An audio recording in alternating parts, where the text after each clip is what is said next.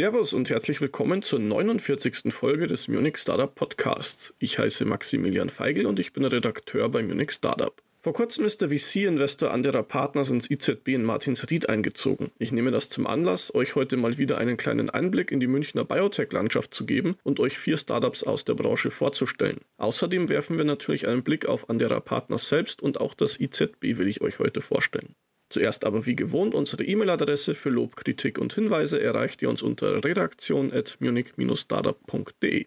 Im November warten wieder viele Events auf euch, darunter auch mehrere große Branchentreffen, zum Beispiel der Digital Health Summit. Der findet vom 9. bis 11. November statt und zwar im Translatum im Klinikum rechts der ISA. Auf der Agenda stehen da alle möglichen Fragen zum Thema Digital Health, von unterstützenden Technologien für Ärztinnen über den Einsatz von KI bis hin zu der Frage, wie die Digitalisierung die Medizin personalisieren kann und auch dem Thema Cybersecurity im Gesundheitswesen ist ein Panel gewidmet. Außerdem gibt es eine Pitch Competition und am ersten Eventtag erwartet euch noch ein Networking-Abend. Treffen könnt ihr da nicht nur andere Startups, sondern auch Health Tech-ExpertInnen, ÄrztInnen, UnternehmerInnen und InvestorInnen. Und nur einen Tag später startet die Gründermesse Z0. Auch die geht drei Tage lang und zwar vom 10. bis 12. November. Im Gegensatz zum Digital Health Summit findet die Z0 allerdings online statt. Im Mittelpunkt steht hier die Vermittlung von Praxiswissen in den verschiedensten Bereichen zum Thema Gründen und junge Unternehmen. Also vom Businessplan über die Finanzierung bis hin zu Kommunikation und Marketing ist auf der virtuellen Messe alles geboten. Außerdem soll nach jedem Beitrag genug Zeit für Fragen eingeplant sein. Insgesamt stehen gut 75 Vorträge im Programm, da dürfte also für jeden und jede etwas dabei sein.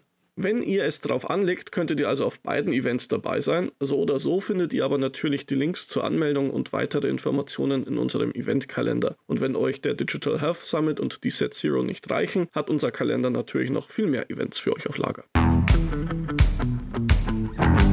Bei der Biotechnologie geht es grob gesagt darum, die Erkenntnisse aus Wissenschaften wie Molekularbiologie, Biochemie oder Genetik technisch nutzbar zu machen.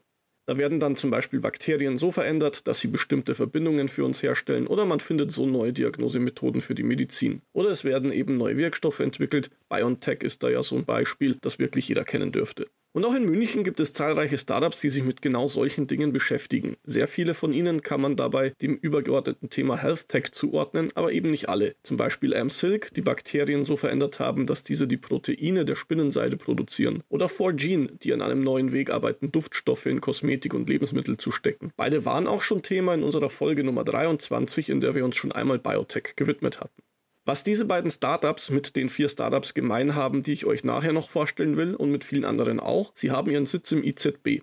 Das Innovations- und Gründerzentrum Biotechnologie beherbergt aktuell 45 Startups an seinen zwei Standorten in Martinsried und Weinstefan. Im vergangenen Jahr konnten diese insgesamt rund 162 Millionen Euro an Finanzierungen einsammeln. Viele weitere Unternehmen hatten ihren Sitz früher schon mal im IZB, sie sind inzwischen aber ausgezogen, denn das Gründerzentrum gibt es bereits seit 1995. Auf der Webseite zähle ich 102 Alumni-Unternehmen. In einem Interview mit der SZ erklärte IZB-Geschäftsführer Peter Hans Zobel Anfang des Jahres auch, dass von den über 160 Startups, die das IZB bisher gefördert hat, nur sieben aufgeben mussten. Seinen Startups hat das IZB so einiges zu bieten und zwar nicht nur Büro- und Laborflächen, besonders der Standort in Martinsried ist mit der Spitzenforschung gut vernetzt, denn an dem Campus befinden sich auch noch zwei Max-Planck-Institute, zehn Institute der LMU das Klinikum Großhadern und das Helmholtz-Zentrum. Aus diesem Netzwerk sind sogar schon der ein oder andere Nobelpreisträger hervorgegangen. Für die Vernetzung sorgt das IZB dann natürlich auch mit verschiedenen Formaten und Events. Außerdem unterstützt das IZB seine Startups bei Finanzierungen, der Suche nach Kooperationspartnern, Messebeteiligungen, Marketingaktivitäten und vielen anderen Sachen. Sogar einen Kindergarten hat es in Martinsried, um den GründerInnen und MitarbeiterInnen der Startups die Vereinbarkeit von Beruf und Familie zu erleichtern. Was sind das also für Startups, die sich im IZB tummeln? Eines davon heißt Thermosom. Das Startup entwickelt eine neuartige Drug Delivery Plattform Technologie auf Basis temperaturempfindlicher Nanocarrier, sogenannter Thermosomen. Gut, dann schauen wir mal, was das eigentlich bedeutet. Bei Drug Delivery geht es darum, wie ein Wirkstoff innerhalb des Körpers dahin kommt, wo er hin soll. Klar transportiert wird das meistens über den Blutkreislauf, aber dadurch verteilt er sich halt im ganzen Körper. Das heißt, ich muss dann auch auf entsprechende Konzentrationen kommen, damit was wirkt. Die Alternative lautet lokales Drug Delivery. Das bedeutet, ich verpacke meinen Wirkstoff in einen anderen Stoff, der das Medikament nur dort freisetzt, wo es gebraucht wird. Besonders interessant sind diese Systeme bei Krebstherapien, denn in der Regel sollen die Wirkstoffe ja die Krebszellen abtöten. Weil die Chemie da aber nicht unterscheidet, werden eben auch gesunde Zellen in Mitleidenschaft gezogen. Drug Delivery Plattformen erlauben es also, ich sage es mal ganz platt, das Gift zum Krebs zu bringen und dort zu konzentrieren, ohne den Rest des Organismus gleich mit zu vergiften. Als Carrier kann man verschiedene Stoffe verwenden, zum Beispiel Nanogoldpartikel, Nanokapseln oder auch magnetische Partikel, je nachdem, welcher Wirkstoff transportiert werden und wie genau er freigesetzt werden soll. Thermosom entwickelt genau so einen Carrier. Dafür hat das Startup sogenannte thermosensitive Liposomen entwickelt, die es Thermosome nennt. Ein Liposom, das ist ein Bläschen, das aus einer Hülle aus Lipiden besteht, in der sich Wasser befindet. Dadurch ist das Ganze amphiphil, das bedeutet, dass sich darin beinahe alles lösen lässt. Das ist natürlich ein Vorteil, weil man so mit ihnen sehr viele unterschiedliche Medikamente transportieren kann. Normalerweise erreichen Liposome den Tumor, indem sie den Blutstrom dort verlassen, wo der Tumor die Blutgefäße porös gemacht hat. Dabei ist allerdings der Teil der Liposome, die wirklich am Tumor ankommen und auch der Anteil an Wirkstoff, der dann freigesetzt wird, relativ gering. Gleichzeitig reichert sich das Ganze aber in Leber und Milz an. Thermosome sollen jetzt diese Probleme beheben. Dazu wird ihre Hülle aus einem bestimmten Lipid aufgebaut, das bei Körpertemperatur stabil bleibt. Steigt die Temperatur jedoch, werden die Wirkstoffe freigesetzt. Mit einem speziellen Gerät will Thermosom den Tumor im Vergleich zu dem ihn umgebenden Gewebe leicht erhitzen. Anschließend wird das neue Medikament gegeben und die Wirkstoffe werden nur lokal am Tumor abgegeben. Das Startup verspricht sich davon eine bis zu 15-fach höhere lokale Wirkstoffkonzentration. Außerdem soll die Erwärmung der Tumorregion noch zusätzliche positive Effekte mit sich bringen, da sie wie ein Fieber das Immunsystem lokal stärker aktivieren soll. Gegründet wurde Thermosam 2015 von Pascal Schweitzer, Martin Hussan und Lars Lindner. Pascal hat einen Master in Business Engineering vom KIT und einen Doktor in Strategic Management von der TU Berlin. Er hat bei Bain Company und der Carl Zeiss Group gearbeitet, bevor die drei Thermosom gegründet haben. Martin ist Diplom-Chemiker und Doktor der Chemie. Beides hat er an der TU Kaiserslautern erlangt. Gearbeitet hat er vor der Gründung unter anderem am Klinikum Großhadern und bei Max Planck Innovation. Und Lars ist den Weg des Mediziners gegangen und arbeitet parallel zu seinem Startup auch als Arzt am LMU-Klinikum. 2016, also ein Jahr nach Gründung, gab es die erste Seed-Runde über 1,9 Millionen Euro für Thermosom. Das Geld kam vom HTGF und von Bayern Kapital. Zusätzlich gab es damals für die Projektlaufzeit von drei Jahren noch 2,7 Millionen Euro Fördergeld durch ein Förderprojekt des Bundesministeriums für Bildung und Forschung. Außerdem sind noch Coparion und Occident an Thermosom beteiligt.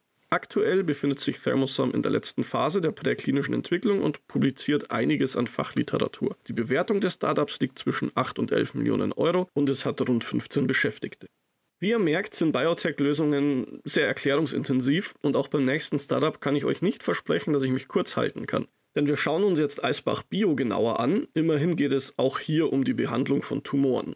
Das Startup hat es sich zum Motto gemacht, die Tumore an ihrer Achillesferse zu treffen. Um zu verstehen, was damit gemeint ist, müssen wir jetzt aber einen kleinen Ausflug in die Genetik machen. Also, unsere DNA liegt ja nicht einfach so im Zellkern rum. Stattdessen ist sie ziemlich stark komprimiert, indem sie um verschiedene Proteine gewickelt ist. Das Ganze wird dann mehrfach wiederholt und aus der ursprünglichen Doppelhelix ist dann über mehrere Zwischenstufen ein Chromosom geworden. Die Fachbegriffe dafür spare ich euch jetzt aber mal. Jetzt ist diese Aufwicklerei zwar einerseits platzsparend, aber sie sorgt eben andererseits auch für ein Problem. Denn die DNA muss ja trotzdem weiterhin zugänglich sein. Schließlich muss der Organismus ja ständig die Informationen aus ihr verwenden. Zum Beispiel, wenn er Proteine herstellen will oder auch wenn es darum geht, die Zelle zu teilen. Also muss das Ganze wieder abgewickelt werden können. Dafür gibt es bestimmte Mechanismen, die werden öfter auch Molecular Machines genannt. Aber wie das so ist bei komplexen Vorgängen, es kommt zu Fehlern. Im Normalfall gibt es in der Zelle Sicherungsmechanismen, die sowas verhindern. Es kann aber passieren, dass diese Mechanismen ausfallen, das kann dann zu bestimmten Krebsarten führen. Die sind besonders tückisch, da sie durch diesen fehlenden Mechanismus ihr Genom ständig verändern, was eine gezielte Behandlung sehr schwer macht. Eisbach Bio hat jetzt genau diese Krebsvarianten im Visier. Um sie zu bekämpfen, setzt das Startup genau bei diesen Mechanismen an, die das Genom des Tumors immer wieder verändern. Hierzu entwickelt Eisbach Bio besondere Moleküle, die in die Allosterie der Proteine eingreifen. Und was ist denn jetzt schon wieder Allosterie? Der Begriff beschreibt, vereinfacht gesagt, die Fähigkeit bestimmter Stoffe, ihre räumliche Struktur zu ändern und somit auch ihre Funktion. Stichwort Schlüssel-Schloss-Prinzip. Dabei kann Eisbach Bio genau beobachten, welche Folgen diese Veränderungen haben. So findet das Startup den richtigen Weg, um die krankheitsrelevanten Funktionen des Tumors zu blockieren und ihn so letztendlich zu bekämpfen. Und das Schöne dabei, da die Mechanismen so fein auf den Tumor abgestimmt sind, beeinträchtigt nichts davon die gesunden Zellen außenrum. Ganz ähnlich funktioniert übrigens auch das zweite große Projekt, an dem Eisbach Bio derzeit arbeitet, ein Medikament gegen Corona. Das soll aus bestimmten Molekülen bestehen, die die krankheitsrelevanten Funktionen des Virus blockieren. Das genaue Ziel des Medikaments sind bestimmte Mechanismen, die ein für das Virus notwendiges Enzym produzieren. Das Enzym ist wichtig für die Reproduktion des Virusgenoms und auch für die Hemmung des Immunsystems des Infizierten. Es zu blockieren ist also eine vielversprechende Methode für die Behandlung. Gegründet wurde Eisbach Bio im Jahr 2019 als Spin-out der LMU. Die Köpfe hinter dem Startup sind Adrian Schomburg und Andreas Ladurner. Adrian hat einen Doktor in Molekularbiologie von der Uni Göttingen und hat damit bei Pfizer und Proteros Biostructures gearbeitet. Danach ist er eine Stelle am Biomedical Center der LMU angetreten, wo auch die Geschichte von Eisbach Bio angefangen hat. Außerdem ist er noch bei zwei weiteren Biotech-Startups aktiv, das sind Octamare und Volition. Andreas wiederum hat einen Doktor der Biochemie von der Universität in Cambridge. Er hat anschließend in verschiedenen Molekularbiologie-Laboren gearbeitet und sich auch auf EU-Ebene in verschiedenen Innovationsnetzwerken engagiert. Außerdem hat er eine Professur für Physiological Chemistry an der LMU inne. Was das Finanzielle angeht, ist das Startup während der Entwicklungszeit seiner Medikamente vor allem von Förderungen abhängig. Da gab es 2019 etwa einen Zuschuss über 50.000 Euro vom EIT Health, aber auch der Schweizer Seed-Investor Pinto Capital hat in Eisbach Bio investiert. Im Zuge der Forschung an dem Corona-Medikament gab es dann noch weitere Förderungen. 2021 gab es sowohl 8 Millionen Euro vom Bundesministerium für Bildung und Forschung als auch 6,7 Millionen Euro vom Bayerischen Staatsministerium für Wirtschaft, Landesentwicklung und Energie. Und wie sieht es mit dem Entwicklungsstand der Medikamente aus? Das Corona-Medikament sollte in diesem Jahr mit der klinischen Phase 1-Studie gestartet sein. Für das Krebsmedikament habe ich jetzt aber nichts zum Entwicklungsstand gefunden. Die Bewertung von Eisbach Bio liegt laut unseren Insights zwischen 27 und 40 Millionen Euro. MitarbeiterInnen hat das Startup rund 10. Nachdem uns Eisbach Bio jetzt schon ein wenig in das Thema Genetik reingezogen hat, bleiben wir doch noch ein bisschen dabei. Allerdings müssen wir uns einen bestimmten Bereich davon genauer anschauen, nämlich die sogenannte Epigenetik. Und warum müssen wir das? Weil EpiQ Max epigenetische Medikamente entwickelt. Also, was ist jetzt Epigenetik? Kurz gesagt geht es dabei um äußere Einflüsse, die bestimmte Gene aktivieren oder deaktivieren. Ernährung, Gewohnheiten oder Lebensumstände nehmen so Einfluss. Wird ein bestimmtes Gen an- oder ausgeschaltet, hat das dann natürlich konkreten Einfluss auf die Zelle. Die Aktivierung funktioniert dabei so, dass ein epigenetischer Faktor die Proteine beeinflusst, um die die DNA gewickelt ist. So können vorher unzugängliche Passagen ausgelesen oder eben verborgen werden. Das sind also im Großen und Ganzen die gleichen Mechanismen, die auch Eisbach Bio nutzt, nur macht Eisbach das eben gezielt für Tumorzellen bzw. Viren. Evolutionstechnisch hat das durchaus seinen Sinn, da ein Organismus so grundlegend auf veränderte Umstände reagieren kann. Vorausgesetzt natürlich, er hat überhaupt Gene in Reserve, die ihm helfen können. Epigenetische Veränderungen können aber auch zu Krankheiten führen. Hier werden oft Diabetes und Alzheimer genannt. Aber zurück zu EPQ Max. Das Startup misst die epigenetischen Modifikationen, sodass es einen direkten Zusammenhang zwischen dem bisherigen Lebensstil und möglichen Krankheiten herstellen kann. Für die Untersuchung und Messung gibt es mehrere unterschiedliche Verfahren. EPQ Max nutzt ein Massenspektrometer. Mit dem Gerät lässt sich die Masse von Molekülen bestimmen und dann mit Hilfe einer KI erarbeiten, was so alles an einer DNA-Probe dranhängt. So entsteht dann eine epigenetische Datenbank, aus der EPQ-Max einen Index entwickelt, der Menschen durch individuelle Ernährungs- und Sportempfehlungen zu einem gesunden Lebensstil bringen soll. Aktuell bietet das Startup seinen Service der pharmazeutischen Industrie und Forschungslaboren an, um bessere und personalisierte Medikamente herzustellen. Auf lange Sicht wollen die Gründer aber einen diagnostischen Test im Krankenhaus entwickeln. EPQ Max wurde 2018 von Moritz Völker Albert, Viktor Solis und Axel Imhoff gegründet. Die drei haben sich am Biomedizinischen Zentrum der LMU kennengelernt, wo Moritz und Viktor zusammen am Lehrstuhl für Molekularbiologie bei Axel promoviert haben. Moritz hat vor seiner Promotion in Marburg und Leiden studiert, Viktor war in Lima und Turku, bevor er an die LMU gegangen ist. Und Axel hat eben eine universitäre Karriere hinter sich. 2019, also ein Jahr nach der Gründung, konnte das Startup dann eine Förderung über 50.000 Euro vom EIT Health einstreichen. Außerdem ist es Flüge und Exist gefördert. Und in diesem Jahr wurde das Startup dann noch für Batch 12 der Expreneurs ausgewählt. Bewertung habe ich da jetzt keine für euch. Beschäftigte hat EPQ Max knapp 15. Ein großer Teil der Arbeit von EPQ Max fällt in den Forschungsbereich der Proteomik. Dabei schaut man sich nicht nur einzelne Proteine an, sondern die Gesamtheit aller Proteine, zum Beispiel zu einem bestimmten Zeitpunkt in einer bestimmten Zelle. Und das kann ziemlich umständlich sein. Unser letztes Startup für heute will das ändern. Denn Preomics entwickelt und produziert Technologien für die Präanalytik von Proben für die Massenspektrometrie. Natürlich kann man Proben nicht einfach so in den Massenspektrometer werfen, die müssen schon gut vorbereitet werden. Die Aufarbeitung folgt dabei aber meistens hausgemachten Protokollen. Das ist dann oft langsam, nicht reproduzierbar und kann auch nicht automatisiert werden. Preomics standardisiert das Ganze nun, um robuste und reproduzierbare Ergebnisse bieten zu können. Im Mittelpunkt stehen dabei standardisierte Probenvorbereitungskits. Da findet man in einem standardisierten Gefäß eine komplette und leicht anwendbare Lösung.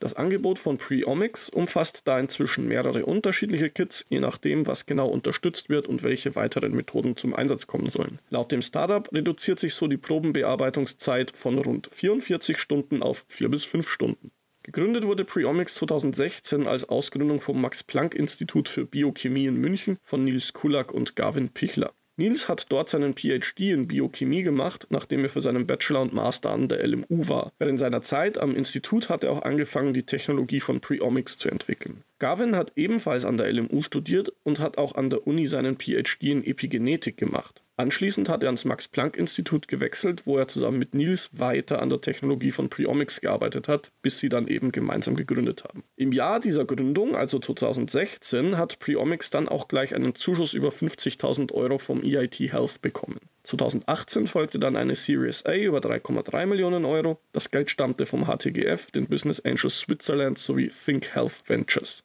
2019 gab es erneut einen Zuschuss in Höhe von 50.000 Euro, dieses Mal vom European Innovation Council. Und 2022 folgte dann die Series B in Höhe von 13,5 Millionen Euro. Das Geld stammt von dem US-Unternehmen Bruker. Das hat den meisten Frühphaseninvestoren dann auch gleich in einer parallelen Sekundärtransaktion deren Anteile abgenommen. Bruker wurde so zum Mehrheitsinvestor von Preomics. Daneben sind noch ein paar Business Angels weiter an Bord. Die Bewertung des Startups liegt zwischen 54 und 81 Millionen Euro, so unsere Insights. Angestellte hat das Unternehmen knapp 50, die meisten davon hier in München, sowie eine Handvoll am US-Standort Islandia im Staat New York. Wie eingangs gesagt, sitzt Preomics genau wie die anderen drei Startups, die ich euch heute vorgestellt habe, im IZB. Und neben den ganzen anderen Startups und Forschungsinstituten, die man da findet, hat vor kurzem auch der VC-Investor Andera Partners ein Büro in Martinsried eröffnet. Und den schauen wir uns jetzt noch etwas genauer an. Andera Partners kommt aus Paris. Den VC gibt es bereits seit 2003. Damals wurde er unter dem Namen Edmond de Rothschild Investment Partners gegründet. Als Andera Partners firmiert er seit 2018.